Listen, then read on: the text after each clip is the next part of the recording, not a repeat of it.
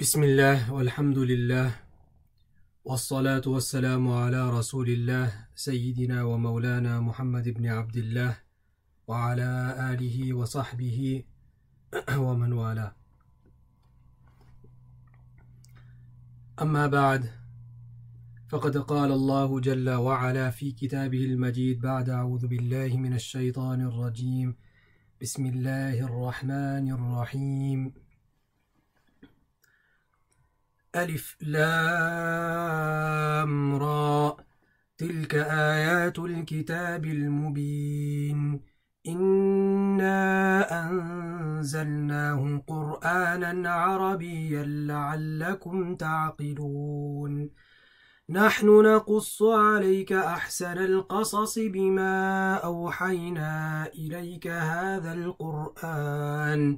وإن كنت من قبله لمن الغافلين إذ قال يوسف لأبيه يا أبت إني رأيت أحد عشر كوكبا والشمس والقمر إني رأيت أحد عشر كوكبا والشمس والقمر رأيتهم لي ساجدين قال يا بني لا تقصص رؤياك على إخوتك فيكيدوا لك كيدا. إن الشيطان للإنسان عدو مبين. وكذلك يجتبيك ربك ويعلمك من تأويل الأحاديث ويتم نعمته عليك وعلى آل يعقوب. ويتم نعمته عليك وعلى آل يعقوب كما أتمها على أبويك من قبل إبراهيم وإسحاق. إن ربك عليم حكيم. صدق الله المولان العظيم. Alhamdulillah, last week we started with the stories of the Quran.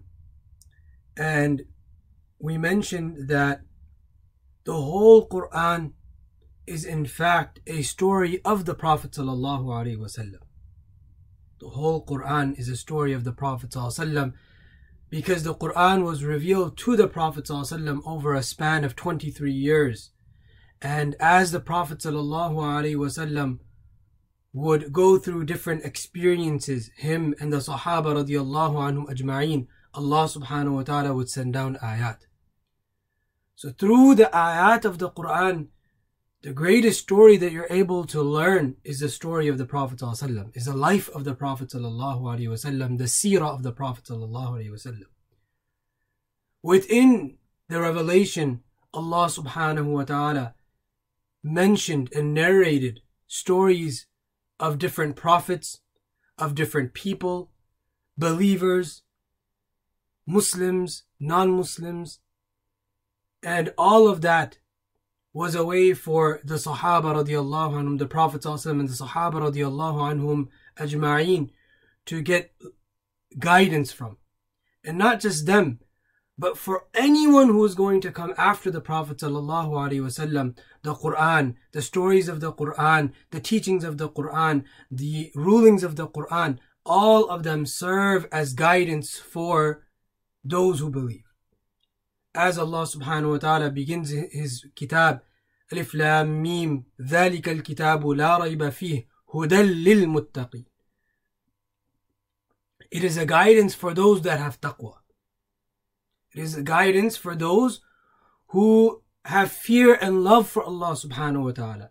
It is guidance for those who believe in Allah subhanahu wa ta'ala.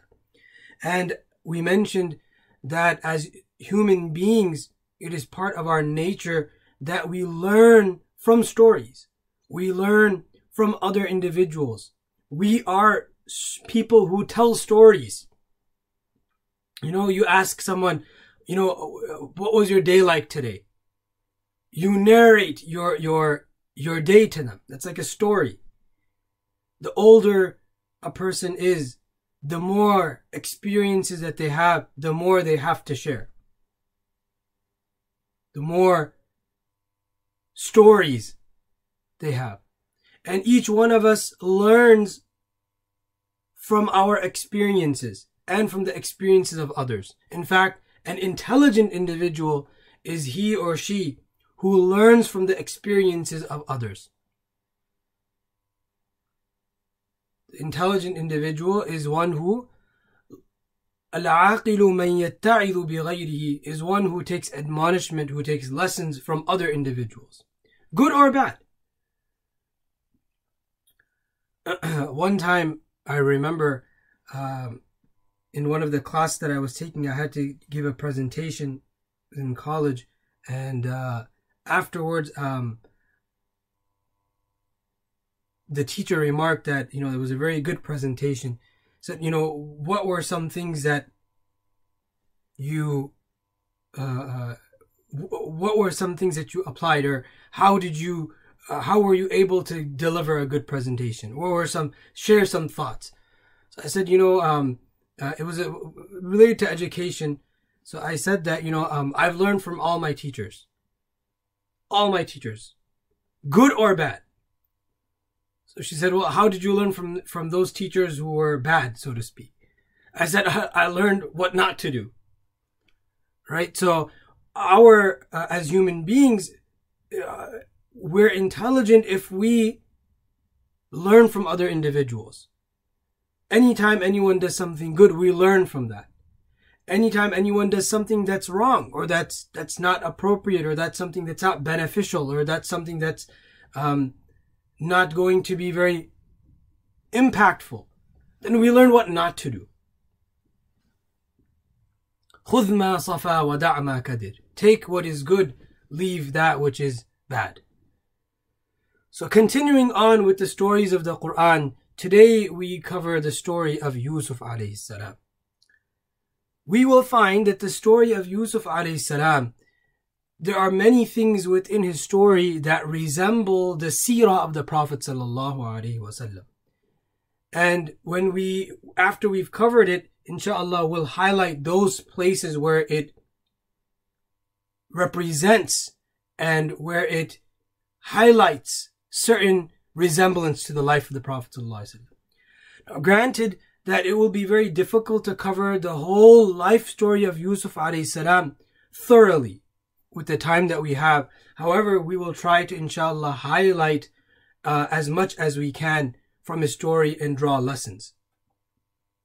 One important thing about Quranic stories is that they're not for the sake of just entertainment. They're not for the sake of entertainment. They're not stories in the sense that it's a bedtime story that you read to entertain yourself. It's not a, they're not stories for us to just simply enjoy. Anything that's mentioned in the Quran is there, as we said, for guidance. So whenever we look at the story of any prophet, or we look at the story, any story that's mentioned in the Quran, or even if it's the seerah of the Prophet wasallam, the objective is not just to learn the facts, the objective is not just to learn the information, but it's to see where we can draw lessons from and to implement that in our own lives. If a person is able to do that, they have fulfilled the objective, even if they don't remember all the information, even if they don't remember all the details. But if they're able to learn the lesson that the story had to, that the, the story mentioned, or the story indicated to, and they're able to implement that in their own lives, then Alhamdulillah, they fulfill the objective. Now, one thing that I would highly encourage, I would actually very, very would like everyone to do, is that the story of Yusuf alayhi salam and uh, the, the Quranic um, uh, story about of Yusuf alayhi salam is one that is in fact unlike the story of any other prophet that's mentioned in the Quran. And the reason is because the story of Yusuf salam comes all in one place. Every detail about it is found in one place. And it's in a chronological order. It starts from the beginning and then it goes to all the way till the end, chronologically. No other prophet story is mentioned like that. Every other prophet, their story is mentioned in different places in the Quran. So for example, if Allah subhanahu wa ta'ala speaks about Adam alayhi salam, the first human being that Allah ta'ala created, his story is found in couple places in the Quran. And different bits and pieces of that story are given in different places. One of the prophets who Allah subhanahu wa ta'ala speaks about heavily is Musa alayhi salam. We find the story of Musa alayhi salam spread out, out throughout the whole Quran. All of the details are not mentioned in one place. They're all mentioned in different, different places. The story of Yusuf salam is one that is found in one place. In fact, the, the, the surah itself is also titled Surah to Yusuf and it's found chronologically. And so I would highly recommend that if anyone uh, has the Mus'haf available, has the Quran uh, available, then we open the Quran and inshallah what I'll do is as we talk about the story of Yusuf salam, I'll indicate to and I'll highlight verses. So that way, as we're reading the story of Yusuf salam, we can also connect to the Quran. And it's going to be easier uh, you know, when, when discussing the story of Yusuf salam, because it's all in one place. We don't need to go back and forth into different, different surahs. We're finding it all in one place. So Allah subhanahu wa ta'ala then begins the story by saying, نحن نقص عليك أحسن القصص بما أوحينا إليك هذا القرآن. We're narrating to you. So this is ayah number three in Surah to Yusuf. Surah to Yusuf is Surah number 12. It starts in the 12th juz. We narrate the story, the best of stories to you. Now, indeed, the whole Quran is the best. It's the best kalam. It's the best speech. Allah subhanahu wa ta'ala says in another place in the Quran, Allah نزل أحسن الحديث كتابا متشابها مثاني تقشعر منه جلود الذين يخشون ربهم. That Allah subhanahu wa ta'ala revealed the best of kalam, the best of speeches. And no doubt it's the best because it's Allah subhanahu wa ta'ala's kalam. No human being, no creation of Allah ta'ala can produce something like the Quran. Because the Quran is the kalam of Allah ta'ala. It's the speech of Allah subhanahu wa ta'ala. There's a statement in Arabic, kalamul muluki mulukul kalam. That the speech of kings is the king of speeches. And he, if the king, he gives a speech, his speech is on top of all other speeches. It has superiority, just like he does. And if Allah is the Khaliq, then this is the kalam of the Khaliq. and so the whole Quran, no doubt, is a speech of Allah subhanahu wa ta'ala. And it is a miracle of Allah subhanahu It's a miracle that was given to the Prophet sallallahu alaihi wasallam. It's a living miracle. And this particular story is considered Ahsan al-Qasas. Perhaps one of the reasons is because of the style in which it is narrated here. That the whole story is mentioned in one place and it's mentioned in the chronological order. Perhaps this is why uh, some mufassirin have considered this to be Ahsan al-Qasas. And the story begins with Yusuf alayhi salam seeing a dream. That's mentioned in ayah number 4. إِذْ قَالَ يُوسُفُ لِأَبِيهِ When Yusuf alayhi salam, he said to his father, this is when he's very young, Oh my father, I saw a dream, in, I saw in a dream, what did he see? أَحَدَ عَشَرَ كَوْكَبًا Eleven stars and the sun and the moon, and I saw them prostrating to me. He mentioned this to his father, and his father is who? Is Yaqub alayhi salam. And Yaqub alayhi is also a prophet. And he is from a blessed family of prophets. His father is a prophet, Ishaq salam. And his father is Ibrahim alayhi salam. Yaqub alayhi salam's uncle is Ismail alayhi salam. Right? So this is a family of prophets. In fact, uh, um, Yaqub alayhi salam is another name for him is Israel. And uh, Banu Israel, children of Israel, that's where their name comes from. It's from Yaqub salam. And this is a family of prophets. And uh, with Yusuf alayhi salam being a prophet and generations after them, all prophets that came were from Banu Israel. Majority, many of the prophets that came were from Banu Israel. So a very noble family. And here, one thing that I want to highlight about dreams is that, you know, dreams are of different types. One type of dream is that where it doesn't really have any significance. It's based on your day to day affairs. Maybe something you were thinking about. Maybe something that happened during the day and that's what you see manifest in your dream at night. These types of dreams are usually insignificant. Then there are those dreams that are from shaitan, where he interferes with a person's dream and he makes a person see something frightful or terrifying. Regarding those, the Prophet ﷺ said that if a person wakes up terrified from a dream that where the shaitan had interfered, he should turn towards his left and you know spit three times. Now spit three times doesn't mean you actually spit three times with actual saliva, but not necessarily with the actual saliva, but you you mimic this idea of uh, two, two, two, three times to the left. You say "A'udhu billahi minash shaitanir rajim." Now, a person for a person it may not make sense, but keep in mind, this is the Prophet sallallahu alaihi wasallam who's divinely inspired, who has not just divinely inspired, he gets divine revelation. So if the Prophet of Allah sallallahu alaihi wasallam is mentioning this, it means that that's something that we should do, whether it makes sense to us or not. Likewise, another category of dreams are those dreams that are glad tidings. These are true dreams. These are dreams that you can get interpreted. And when it does come to dream interpretation, then you should go to people who not only do you trust, but people who have knowledge. Not every individual has the ability to interpret dreams.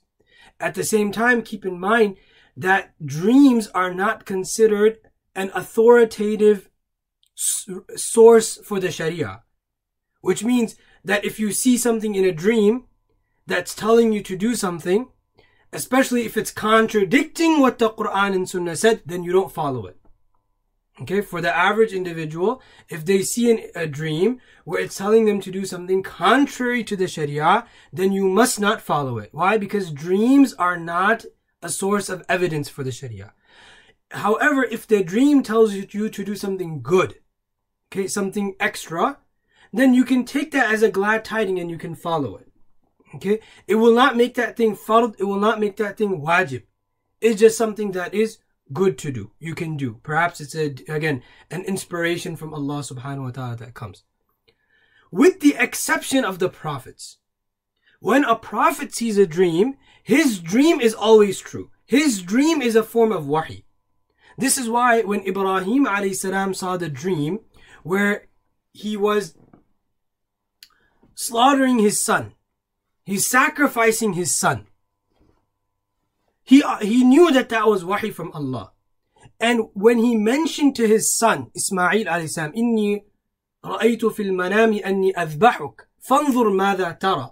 Wallahu ta'ala his, his reason for asking Ismail alayhi could perhaps be to include him in the reward. Why? Because this was a command from Allah Ta'ala. Or perhaps a way to see how Ismail alayhi salam's thinking is, how his thinking process is. And Ismail alayhi being a son of a prophet, and no ordinary prophet, but the Khalil of Allah Ta'ala, his response was what? He said, Ya abati, if'al ma tu'mar, do as you're commanded. He understood. He had the knowledge, right? Because he's, he's, he grows up in a household of nubuwa. So he recognizes that this dream that my father sees is not just a dream, it's a command of Allah Ta'ala. And that's why he says, Ya abati If'al ma tu'mar.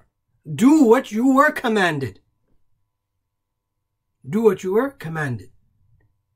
So for a prophet, dreams are actually another form, another way of communication from Allah subhanahu wa ta'ala. They are wahi, they are revelation. In any case, so he sees this dream and immediately Yaqub alayhi salam recognizes that one day my son Yusuf will be given nubuwa and he will be given a very high lofty maqam. But Yusuf salam has 11 other brothers. And shaitan will use whatever he has in his ability to deceive an individual or to, to misguide them. And very often what happens is one of the things that people who are close, brothers who are close, very often it can happen is that it brings about a type of competition which can lead into jealousy. And that's what Yaqub feared. And so he told Yusuf alayhi don't share this dream. Why? لا تقصص this ayah number five, لا تقصص ru'yaka. Don't narrate your dream to your brothers. Fayakidu لك kaida, so perhaps they may plot something. Why? إن الشيطان للإنسان عدو مبين mubin. Indeed, shaitan is a very clear enemy for insan. Shaitan will deceive an individual. Shaitan will pull an individual to different lengths. To such an extent that a brother will be ready to kill his own brother. That's something that jealousy can do. And jealousy, Nabi Sallallahu said about jealousy is um, that it is just like fire. It تؤكل الحسنات كما كما تأكل النار الحطب. That just like أو كما قال عليه الصلاة والسلام just like fire eats and consumes wood. Jealousy consumes an individual and it eats up a person's good deeds. Jealousy comes about from this idea that a person is not satisfied with the will of Allah subhanahu wa ta'ala. They're not satisfied with the taqdeer of Allah subhanahu wa ta'ala, which, with, with what Allah has ordained. Why? Because jealousy, what is jealousy? Jealousy is to see someone have something and to want that for yourself while desiring that the other person does not have it. That is jealousy. To want something that another has while at the same time wishing that that person didn't have that. It means what? You are not satisfied with what Allah has given you. You are not satisfied with the will of Allah Ta'ala. If Allah Ta'ala wishes to make somebody wealthy, that is from the ni'mah of Allah Ta'ala. If Allah Ta'ala has not given you that, and you desire that you have that while that individual not have it, that is a sign that you are not satisfied with the will of Allah Ta'ala. At the flip side, there's something called ghibta.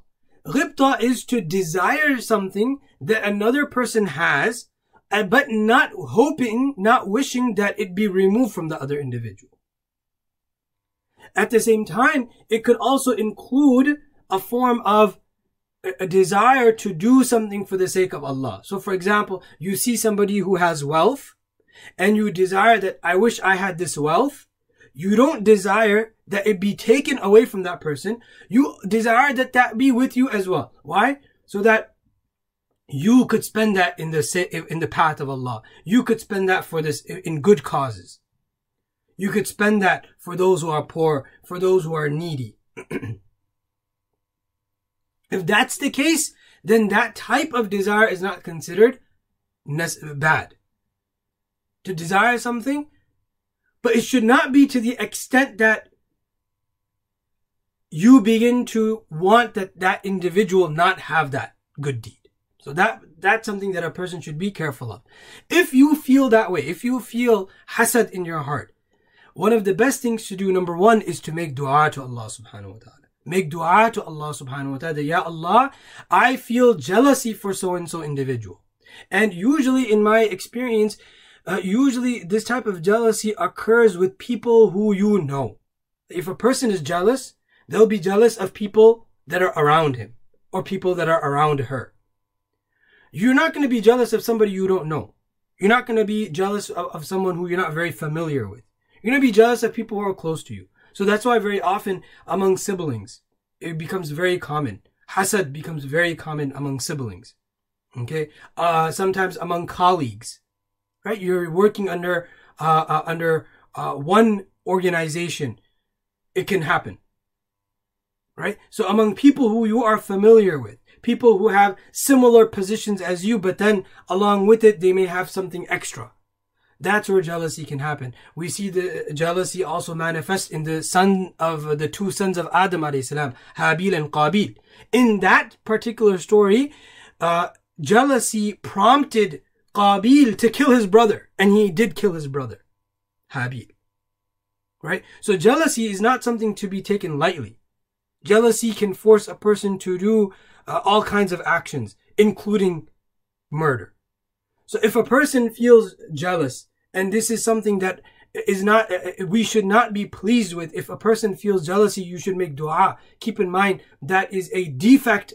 That is a spiritual defect that must be removed from the heart. A person should make dua. Ya Allah, please remove that from my heart. Not only that, another thing that can help combat jealousy is you make dua for the individual. So if you feel jealous for a particular individual, make dua for that individual. Ya Allah, please continue to give that individual good. Ya Allah, please uh, give the best up to that individual in this life and the next. And every now and then, maybe you do something for them. Maybe you give them something. Maybe you, you meet them in a nice manner. As I said, jealousy will cause you to do many things. It could cause you to backbite. It can cause you to lie. It could cause you to cheat. And so you protect yourself from all of those things. Okay? The feeling of jealousy can come up, but allowing it to motivate you to do something beyond that, that's when it becomes sinful. And so one way again to combat it is number one, you make dua that Allah removes that from your heart. Number two, make dua for that individual who you feel jealous for. And number three, if anytime you have to engage with that individual, engage with them in a nice manner. Maybe give them a gift every now and then. Meet them in a nice manner. Meet them in a humble manner. Inshallah, these things will help remove jealousy from a person's heart. But in any case, it was that very jealousy in the hearts of the brothers of Yusuf salam that uh, brought them to uh, uh, to to the next part of the story. Um, if we look at ayah number eight, إذ قالوا ليوسف وأخوه إذ قالوا ليوسف وأخوه أحب إلى أبينا منا The brothers of Yusuf alayhi salam said, so there are altogether 12 brothers, including Yusuf alayhi salam. And Yusuf alayhi salam, uh, his younger brother and him, they were full brothers.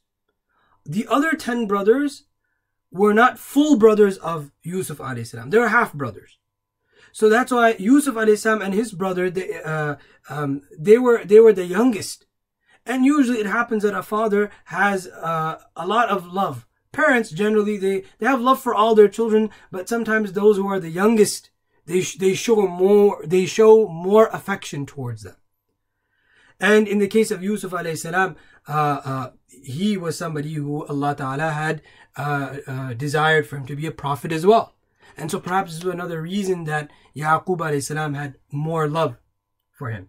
So their brothers the, uh, notice this said uh, Yusuf and his brother are more beloved to our father than us when nahnu usba we're older we're stronger you know we could actually do something this time when Yusuf alayhi salam is very young he's very young not even according to some taf- tafasir he's not even a teenager at this time he hasn't even entered his teenage years so they're saying we're we're older we're stronger any we're more we're more of a help to our father than Yusuf and his brother could be. So one of them proposes what to be what should be done. Again, notice what jealousy is prompting them to do. اقتلوا يوسف أو اطرحوه أرضا يخل لكم وجه أبيكم. Kill Yusuf. Or send him away. Cast him away somewhere where our father will not be able to see. And then وتكونوا من بعدي قوما صالحين ayah number 9 وتكونوا من بعدي قوما صالحين this is another way of saying just do this one thing and then we'll be good again we'll be good we won't do anything evil after just just just do this one thing right sometimes a, a person fools themselves don't ever fool yourself any opportunity of evil, any opportunity of sin comes your way, it is not an opportunity, it is an opportunity to destroy yourself. That is a deception of shaitan. Very often, these types of thoughts may come to a person's mind. That, okay, l- let me just do this once. Let, let me just do this once. I, I won't do it ever again. This is a deception from shaitan. Very often what we'll find is a person, if they do end up engaging in that sin, shaitan will remind that individual of the pleasure that they got for that sin and he will compel that individual again to do it. The person will end up doing it again, but he'll deceive himself the same time. I'll, I'll do it one more time. Well, one more time. Each time he does it, he'll say, I'll do it one more time and then I'll make tawbah. I'll change myself after. You have to completely cut yourself off. When that thought comes, to commit a sin. You have to cut yourself off from it. If you don't, and if you carry on with it, the potential to do the sin again increases. The potential to do that sin again increases. You become more audacious.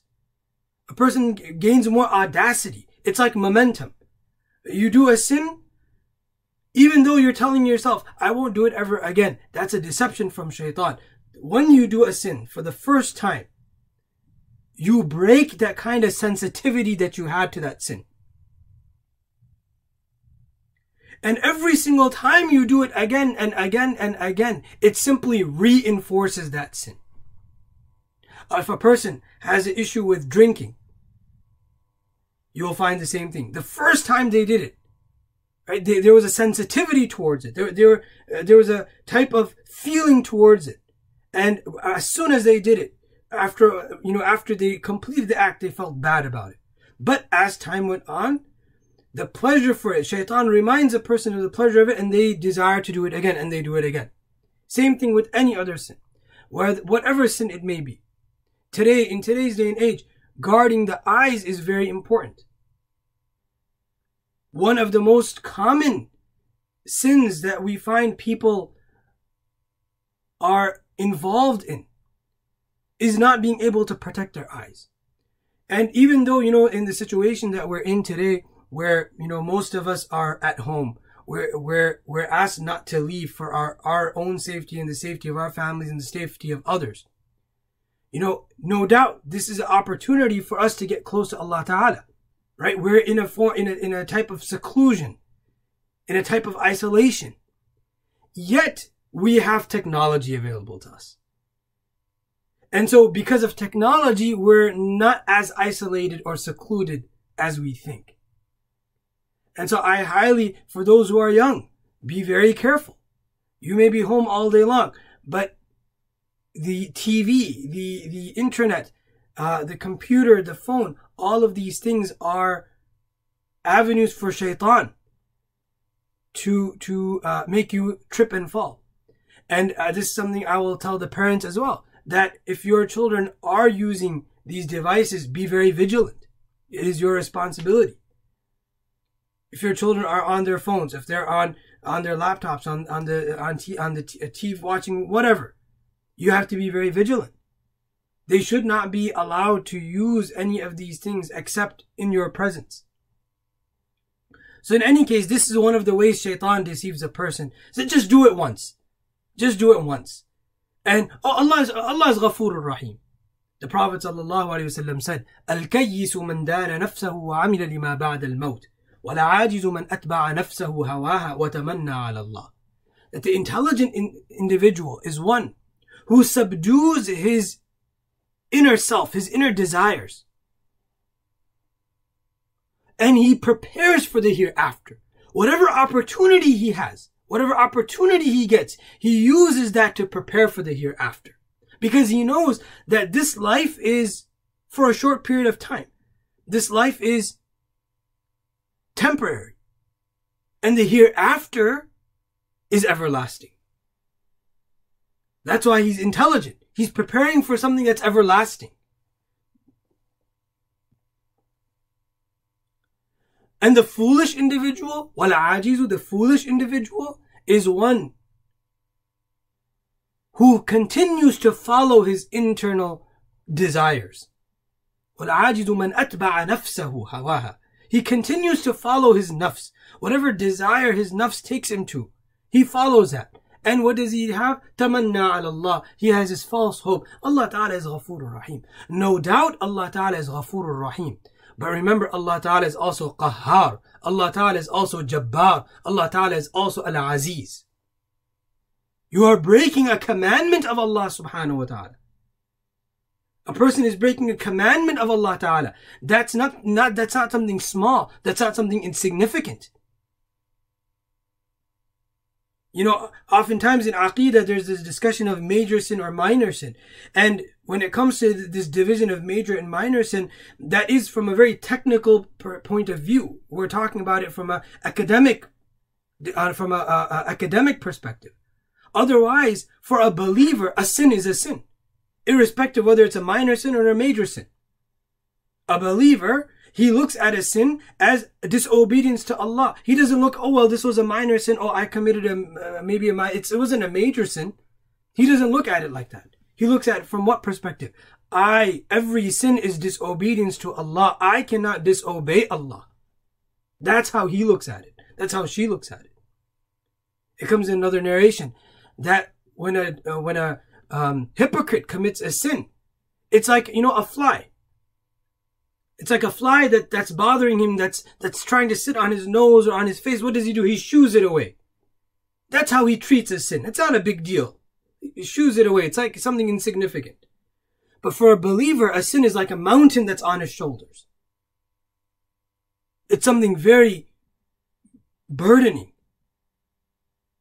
So, at the same time, if a person has committed a sin, immediately make tawbah to Allah subhanahu wa ta'ala immediately make tawbah to Allah Ta'ala. And part of sincere tawbah, tawbatan nasuha, is that you make a determined resolve to never commit that sin again. And not only that, you have to be intelligent. What do I mean by being intelligent? Take the proper precautions necessary to avoid that sin. If a person, for example, has a drinking problem, he will find that there are triggers there are triggers that if he uh, um, uh, finds himself in certain areas or if he goes certain places, it will trigger that desire to drink. So what do you do? Take the proper necessary precautions. Avoid those places. If a person has an issue with watching something inappropriate online, then you have to take the proper precautions. Okay, don't use your laptop or your computer by yourself. Use it with family. Use it when there's people around. Whatever the case may be. If a person finds themselves that they're always backbiting, they're, they're always lying, you'll always find that there are triggers. Well, make sure take the proper precautions so that you don't get triggered. So, in any case, the intelligent one does that. He, he takes, he takes a lesson from it. And as I said, uh, sincere repentance to Allah subhanahu wa ta'ala. Not only does it include uh, this idea that you make a determined resolve not to commit the sin again, but at the same time, you are intelligent, you are smart. And so you take the proper necessary precautions to avoid that. Okay. Another example of that is when it comes to, you know, uh, uh, what we're doing now, today. You know, we're taking necessary precautions in order to ensure that the disease doesn't spread any further. Why? We're being smart about it, right? We're being, whatever precautions that are available to us, we're using that. So same thing when it comes to sins. That you have a determined resolve not to do that sin. But that determined resolve, keep in mind we're human beings. If you put yourself in, in, in, in, in the environment of those triggers, you're gonna, you're gonna be bound to, to commit that sin again. So in any case, going back to this ayah, ayah number nine, وَتَكُونُوا مِن بَعْدِ قَوْمًا صَالِحِينَ This is a deception from shaitan. Be careful. Be careful of that. One of them, he says, no, لا تقتلوا يوسف. This is a very heinous crime to kill someone. لا تقتلوا يوسف. Uh, let's do something else that would get rid of the problem. At the same time, it won't allow us to commit, you know, qatl, murder our brother. What is that? Alquhu fi ghayabati al Throw him in a well. يلتقطه بعض السيارة maybe a caravan passing by will grab him if if you're going to do anything do this don't kill so they ended up deciding this and they came up with a, a, a plot to take Yusuf alayhi salam separate Yusuf alayhi salam from his father from Yaqub from their father Yaqub alayhi salam was generally very protective of Yusuf alayhi salam so they had to come up with a way to separate Yusuf alayhi salam from Yaqub alayhi salam. And so they approached Yaqub alayhi salam and said, قالوا يا أبانا, it's ayah number 11, قالوا يا أبانا ما لك لا تأمنا على يوسف. O our father, what is it that you don't trust us with Yusuf? Inna lahu lanasihun. We're, we're, uh, um, we have good for him. Nasiha, we often translate as advice. But nasiha actually means, uh, um, as it's put by the scholars, iradatul khair lil ghayr is to intend good for another individual. So nasiha doesn't always have to be a verbal advice. Doing something good for another could be also nasiha. Okay. أرسله معنا غدا يرتع ويلعب. Send him with us tomorrow. Uh, that way, you know, we'll go, we'll, we'll play, uh, um, and we'll protect him. So Yaqub alayhi says, you know, separate, Yusuf separating from me, this is going to bring me a lot of grief. إني لا يحزنني أن تذهبوا به you taking him from me, that separation is gonna uh, cause me a little bit of grief. وأخاف and I also fear that perhaps a, a, a wolf or something may eat him because uh, uh, where they were planning to go was an area, uh, it was a jungle area, it was a forest area. And you, in your play, you may forget, you may become negligent of Yusuf, and maybe a wolf comes in and, and uh, causes him harm. So in response, what did they say? They say, لَإِنْ أَكَلَهُ الذِّئْبُ It's ayah number 14. قَالُوا لَإِنْ أَكَلَهُ الذِّئْبُ وَنَحْنُ عُصْبَةٌ A wolf eating him, consuming him, while we are a strong group of, of, of, of men? inna idha khasirun. We're gonna we're gonna be at uh, you know utter loss if we if we let that happen. In any case, their their plan was to take Yusuf alayhi salam however they could. They convinced their father and they took him. And as soon as they took him, they went straight to a well that was there. Um, they all agreed unanimously to then throw him in that well, and that's what they did. وأوحينا إليه and Allah Ta'ala says we reveal to him لتنبئنهم بأمرهم هذا وهم لا يشعرون you will inform them of what they've done and they won't وهم لا يشعرون they won't even know any this is a promise from Allah Ta'ala at this time. That look, right now, your brothers have gathered together and they've thrown you in a well alone. And Allah knows how much time Yusuf must have spent alone in the well. And he's not, he's a young boy. And at that time, Allah Ta'ala gives this solace to him, this comfort, that one day will come. You will inform them of what they did and they won't even realize they, any their matter will come to play. They won't even know what has happened. And for those who've already heard the story of Yusuf we see throughout that at one point Yusuf salam becomes one of the most influential people. And his brothers have no idea that that's Yusuf. Anyways, they, after they decided to do this, they took the, the shirt of Yusuf salam because they have to show some evidence, they have to show something to their father, and they took advantage of the, their father's fear. That perhaps a wolf may come and a wolf may, may eat Yusuf. And so, taking advantage of their father's fear, they take the, the, the, the shirt of Yusuf salam, they uh, drench it in uh, uh, they slaughter a sheep, they drench the shirt in the uh, um, uh, in its blood, and in this process they forget that if a wolf is going to eat Yusuf salam, he's probably going to tear apart his shirt. According to some mufassirin, they forget. And this is what happens when a person gets caught up in a lie. You know, say one lie leads to another lie, which leads to another lie. There's going to be some holes in your story. And this is what happens is in this lie, they get caught up and if they, they're not able to take care of everything. And so when they bring the shirt, the shirt is intact and has blood on it. And so when Yusuf salam sees it, and they come at night, they come at night and they're, they're, they're crying because they don't want to show their father. You know, when a person cries, if they're sin- if they're sincere in their cry, you could tell from their face. And if they're faking, if you see their face, you could tell. So they took the cover of the night. They used the night as a shield for them. And they came in crying. Why? Because they weren't really sad. They weren't really upset. They were happy. But how to convince their, fa- uh, their father? So, وَجَاءُوا أَبَاهُمْ عِشَاءً يَبْكُونَ Ayah number 16. They came to their father at night time in the evening, يَبْكُون, crying. قالوا يا أبانا إنا ذهبنا نستبق وتركنا يوسف عند متاعنا فأكله الذئب. We were racing and we left Yusuf and with our goods and a wolf came and he ate him. وَمَا أَنْتَ بِمُؤْمِنٍ لَنَا And we know you're not going to believe us. Look at how they're, they're spinning the story. وَمَا أَنْتَ بِمُؤْمِنٍ لَنَا You're not going to believe us. Even if we're true. وَلَوْ كُنَّا صَادِقِينَ And so what did they do? وَجَاءُوا عَلَى قَمِيصِهِ بِدَمٍ كَذِبٍ That they brought forth his shirt with false blood. And it's not the actual blood of Yusuf alayhi salam.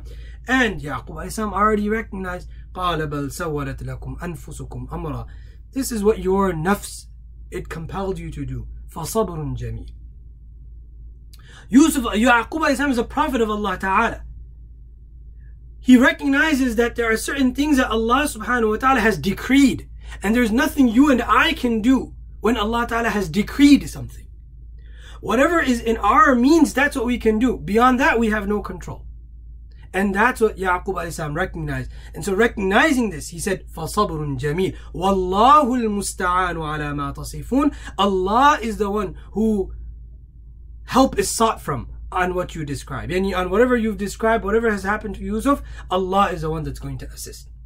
This is what we say. This is what we say every single day, multiple times during the day. When we pray salah, wa نَعْبُدُ وَإِيَّاكَ nastain. You alone we worship. You alone do we seek help from. Ya Allah, you alone we worship. Ya Allah, you alone we seek help from. Sabr is not contrary to making dua. People sometimes think that, you know, sabr means that if you're going through something, not having any emotion, that is sabr. No, that is not sabr. The sabr of a servant of Allah is that he does not whine. He does not complain about the decision of Allah Ta'ala. Ya Allah, why did you do this? Ya Allah, how could you have done this? Ya Allah, is there no one but me that you could have done this to? This is inappropriate. This is something that a servant does not do. Huh, what does a servant do? He puts his hands in front and he makes Ya Allah, I am weak. Ya Allah, please remove this musibah. So making dua is not contrary to sabr. It's not contrary to patience we find ourselves in, in this situation that we're in. We make dua to Allah. We show our, our uh, uh, inability. And in fact, perhaps this whole situation, you know, the more I think about it, the more I think about it, the situation that we're in, the world is in, is a reminder that we as human beings, no matter we live in the 21st century, no matter we live in an era of, you know, technological advancement, uh, you know, we live in an era where we have this and we have that, we can build skyscrapers that touch the sky. Yet all of, yet a, a, an infection, a disease that cannot be seen by the naked eye has the whole world at its at its knees. As a whole world at its knees. It's a reminder. You are servants of Allah Ta'ala. You are slaves of Allah subhanahu wa ta'ala. Act like slaves of Allah ta'ala. Allah is your, your Rabb. It's not money. Money is not your Lord. Your job is not your Lord. Your body is not your Lord. Your friends, your family, they're not your Lord. Your Lord is Allah subhanahu wa ta'ala. The one who created you. Your worship should be directed towards Him. You should not. In order to please other things, or in order to please other people, or in order to please yourself, violate the commandments of Allah subhanahu wa ta'ala. You answer to Allah. So if Allah is asking you to do something, if Allah is demanding you to do something, if Allah is ordering you to do something, you're not going to look at what what such and such thing is asking, what such and such thing is demanding. No, we worship Allah subhanahu wa ta'ala. We worship Allah subhanahu wa ta'ala. So, from this story at this part, at this stage, this is how we understand sabr. And one last thing, you know, uh, uh, I think, you know, when it comes to the story of Yusuf salam, I, I, I knew in the back of my mind it would be very difficult to finish it all in, in one, uh, uh in one session. So hopefully maybe, uh, next, next uh, Monday we'll, we'll finish the story. But the last thing that I want to finish off with talking about sabr is that sabr manifests in three ways. Often when we think about sabr, we think about it in the time of musibah. We think about it in a time of difficulty. Like for example, we're in a difficulty, we, we, there's nothing you can do. Okay, you need to have patience. You need to have patience. Be patient. Be patient means what? Don't complain about the the you, you can complain to Allah, but don't complain about what Allah has decreed. You want to complain to Allah, complain to Allah about your own weakness. Ya Allah, I'm weak. Turn towards Allah and about your own weakness. Right? So this is one type of, this is one place where patience manifests, is in a time of musibah. For example, you have a loss of a, a loved one. Nabi sallallahu alayhi wa sallam said, الصدمة الصبر عند الصدمة الأولى أو كما قال عليه الصلاة والسلام Patience is manifested when, when affliction first strikes. Anyone, uh, when a musibah first strikes, how does a person react? You can cry. Crying is not against patience. In fact, when the Prophet's son passed away, Ibrahim, Nabi Sallallahu had tears in his eyes. What did the Prophet say? Said, lamahzununa bi firaqik, ya Ibrahim. We are sad. We are grieving at your separation, O Ibrahim. ولا نقول إلا ما يرضي به ربه إلا ما يرضي به ربه but we will not say anything that will accept that will please Allah subhanahu and we're not going to say anything that displeases Allah subhanahu wa ta'ala this is the decision of Allah as human beings yeah when when situations get difficult it is a, you know part of natural human instinct that maybe a person breaks down crying. So you can cry to Allah subhanahu wa ta'ala. That's not against patience. But how you react what do you do? Do you start to complain about the decisions of Allah? In the past, when a, when a family member would, would pass away among the Arabs, they had this cul- this cultural thing that they would, you know, the woman would scratch their, their cheeks, they would tear their clothes, and they would start screaming and wailing. Do this, you know, uh, demonstration of their of their loss. This is all against patience. So this is one place where patience is manifested. Another place where patience is manifested is during worship. You know you have to worship Allah Ta'ala and you don't want to. Sabr, the literal meaning of sabr is to, is to restrain your nafs. So you know you have to pray. Abu Isha time is gonna come. You have to pray Isha. You don't feel like praying Isha. You feel like you have to restrain yourself. And while you're praying, you're going to have the urge to try to pray in matter of moments and in seconds. Do sajda quickly. Do ruku quickly. You have to restrain yourself. Fasting. Ramadan is called, you know, shahrul sabr. Why? Because you're restraining yourself. You're restraining yourself from food and drink. So likewise, sabr is needed in order to continue good deeds. And the last place sabr is needed is at the time of sin. Because again, what is sabr? Sabr is restraining oneself. Restraining oneself.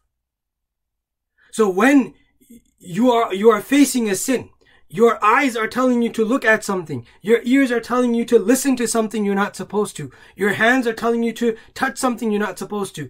Uh, you want to eat something that you're not supposed to. You want to go to some place where you're not supposed to. You need sabr at that time. And sabr is what? Restraining yourself. Restraining yourself from that which Allah has prohibited. And what does Allah Ta'ala say in reward for the one who's patient? إنما يوفى الصابرون أجرهم بغير حساب. الله أكبر. إنما يوفى الصابرون أجرهم بغير حساب. On يوم القيامة Allah Ta'ala will give those who are patient a type of reward without any calculation. Other deeds may be calculated. They could be multiplied by 10 times. They could be multiplied by 100 times. They could be multiplied by 700 times. But patience is one of those things where Allah Ta'ala says, بِغَيْرِ حِسَاب Without any calculation, it will be rewarded.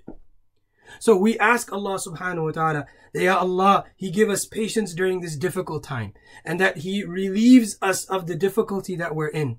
We are servants of Allah. Ya Allah, we express our uh, our inability in this situation. Ya Allah, we express our weakness in this situation. Ya Allah, we are your servants and Ya Allah, we ask that you, you uh, uh grant us uh, uh, relief from this. And Ya Allah, those from uh, who are sick. Ya Allah, those who, who have been affected. Ya Allah, you give them a cure. Ya Allah, you, you take care of their needs.